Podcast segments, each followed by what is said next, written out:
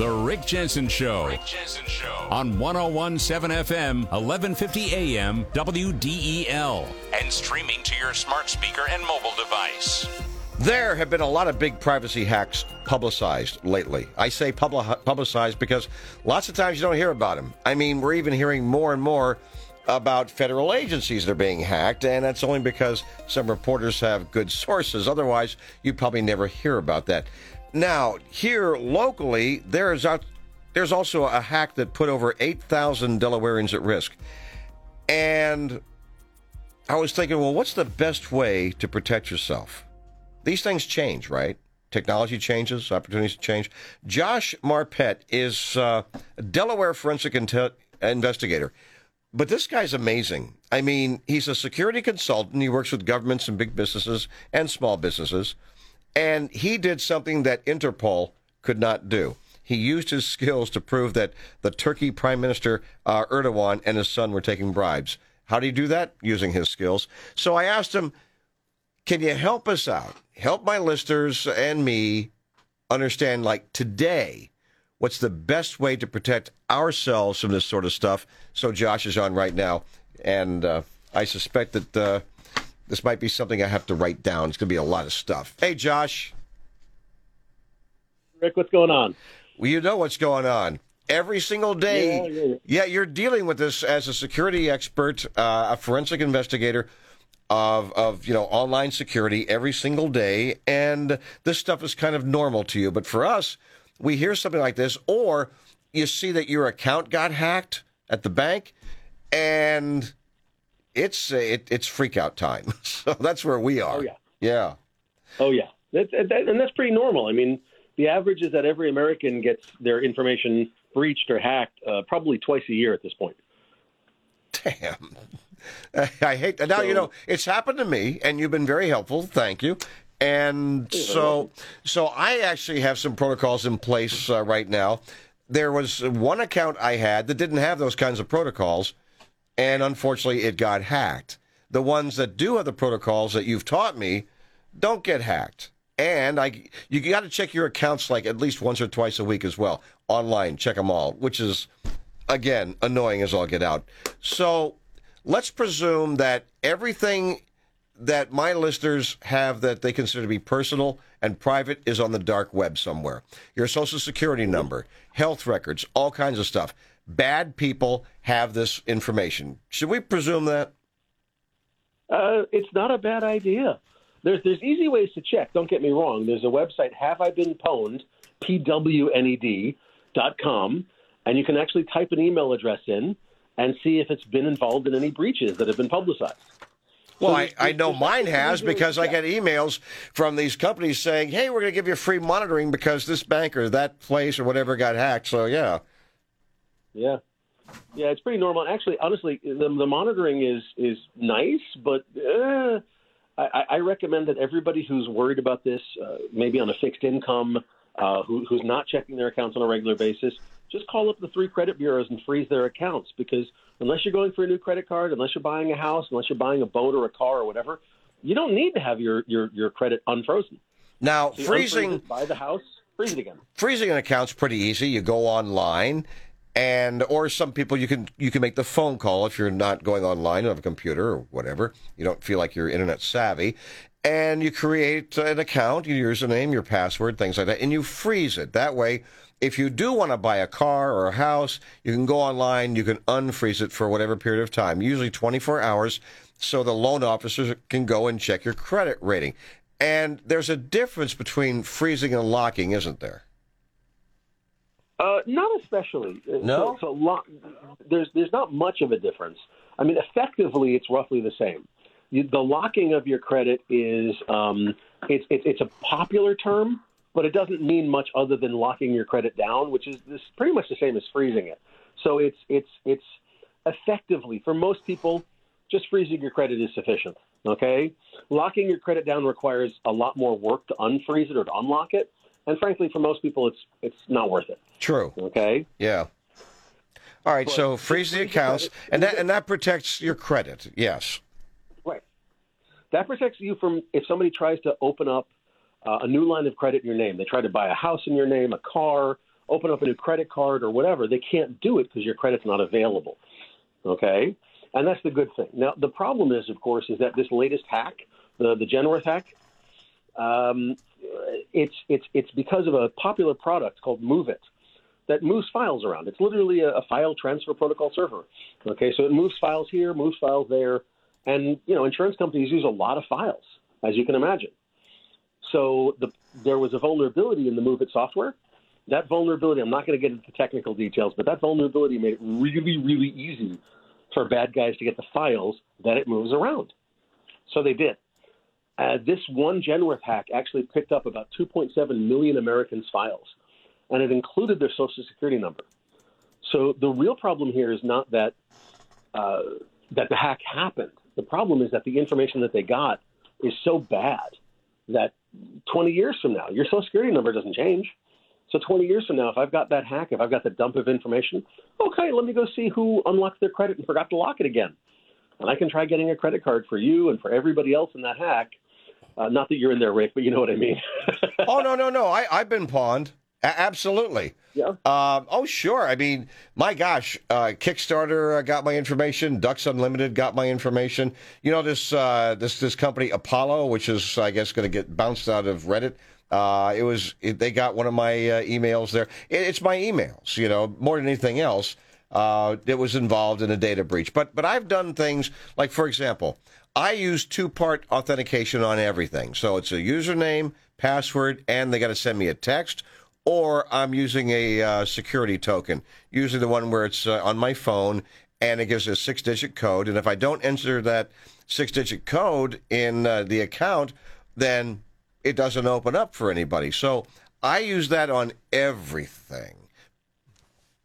That's the best way to do it. And there's a website, by the way, that tells you if you know you can look up your bank, you can look up your investment bank, you can look up your your, your betting parlor, whatever and it'll tell you if they have uh, accessibility to two-factor authentication. 2FA is what it's called, and it's 2FA, 2F like Frank, A like authority dot directory.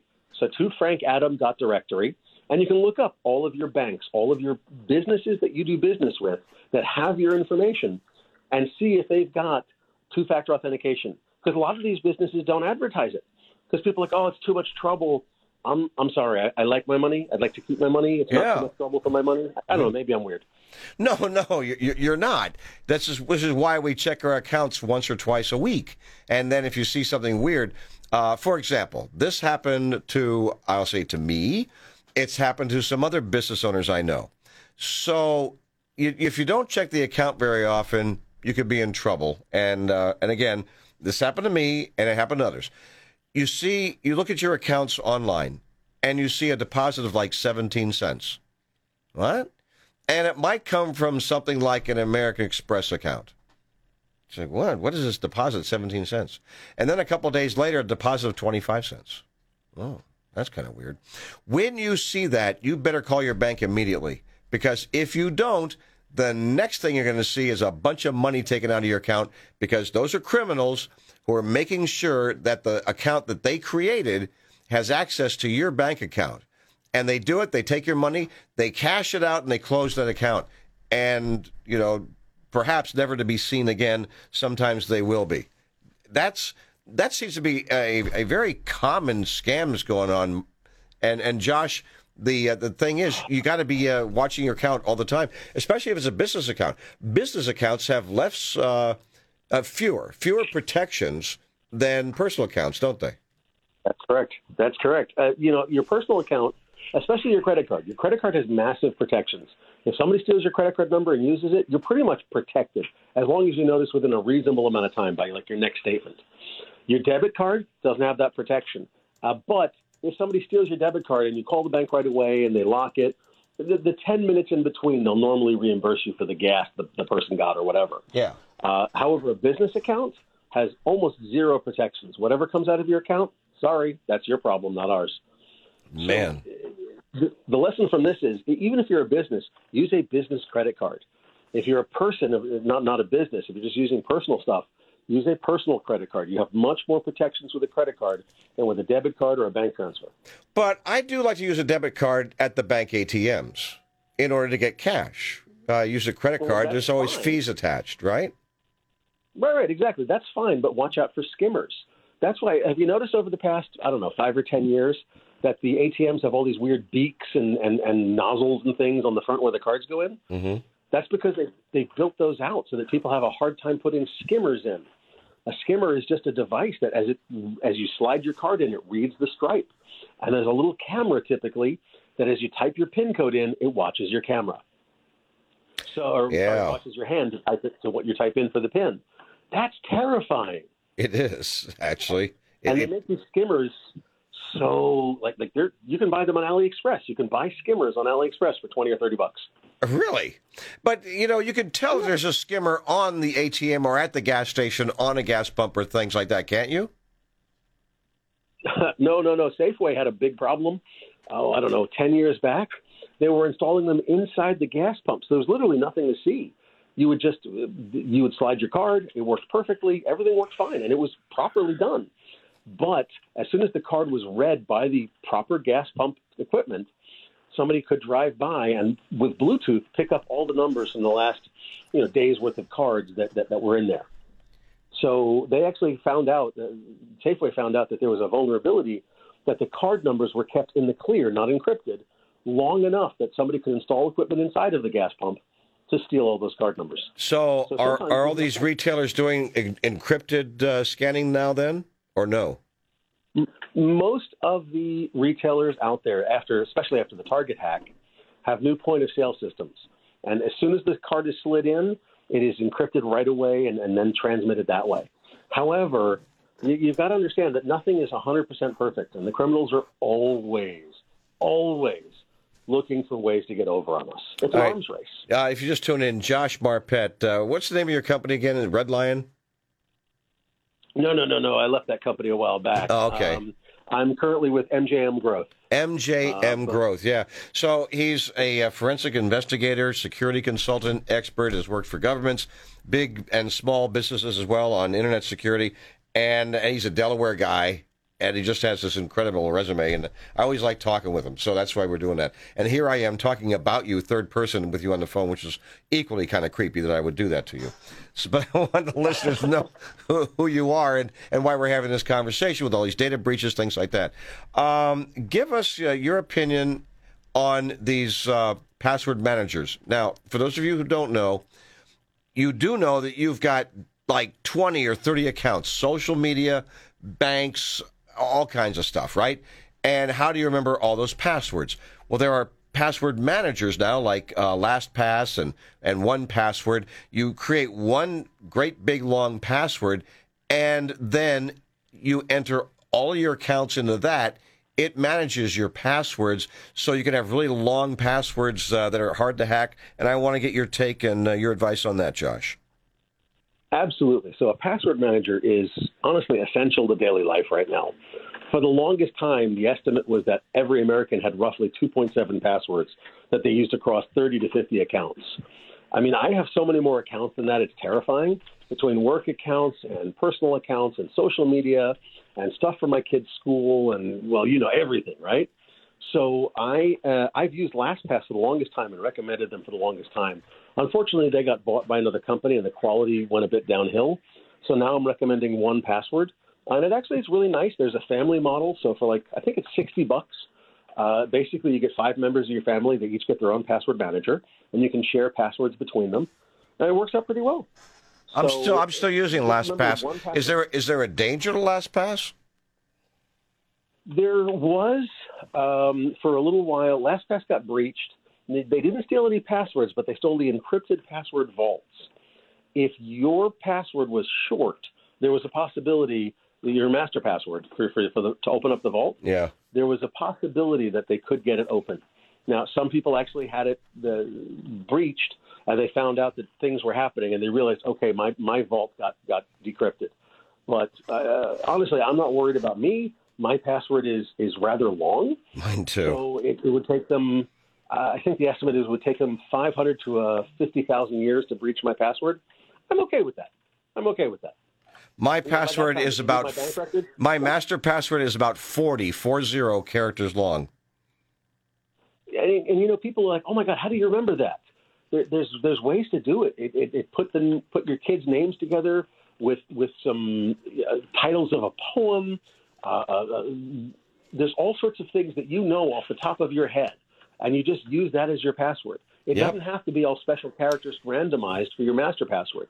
It just has to be something that you know that nobody else does. What's the name of your favorite cookbook and your mom's middle name or whatever? I mean, there's there's all sorts of things you can do. Well, I do that. Plus, I put in some characters like uh, I'm not going to say, but you can replace uh, certain letters with numbers and things like that. You know, there's all kinds of stuff you can do. There is, and it's not hard. So there's no real reason not to use a password manager. There's no real reason not to be safe. There's no real reason, uh, with some very basic tips and very basic techniques, how you can be a heck of a lot safer on the internet. All right, so always use two-part author- uh, authorization. So you get the password, but you also have either a text message or one of these security keys on your phone or a physical token, things like that. Uh, call the uh, call or go online with the credit bureaus and freeze all your accounts, and then you can unfreeze it when you need it. And use a password manager like uh, 1Password. That's the one that you like the very best, and you can share it around the around the family. Of course, it does cost sixty bucks a year. Uh, these are my notes. Just one, you know, these are my notes. What have I forgotten? This is good stuff. All right. This is good stuff. Rick, thank you so much. You're helping your viewers and your listeners amazingly with this stuff. Thank you so much, sir. No, no, no. I, I appreciate what you do because, like I said, you and I met uh, at a local business here. I was introduced. I was impressed with your resume, what you've done. So I like you to uh, to be on the program and actually uh, help out my listeners so they know how to do these things. I, I really appreciate that. Uh, Josh specializes in digital forensics, like uh, and like anatomy, only in the digital realm, things like that. MJM Growth. Take care, my friend. Thank you so much. Take care. Have a good day.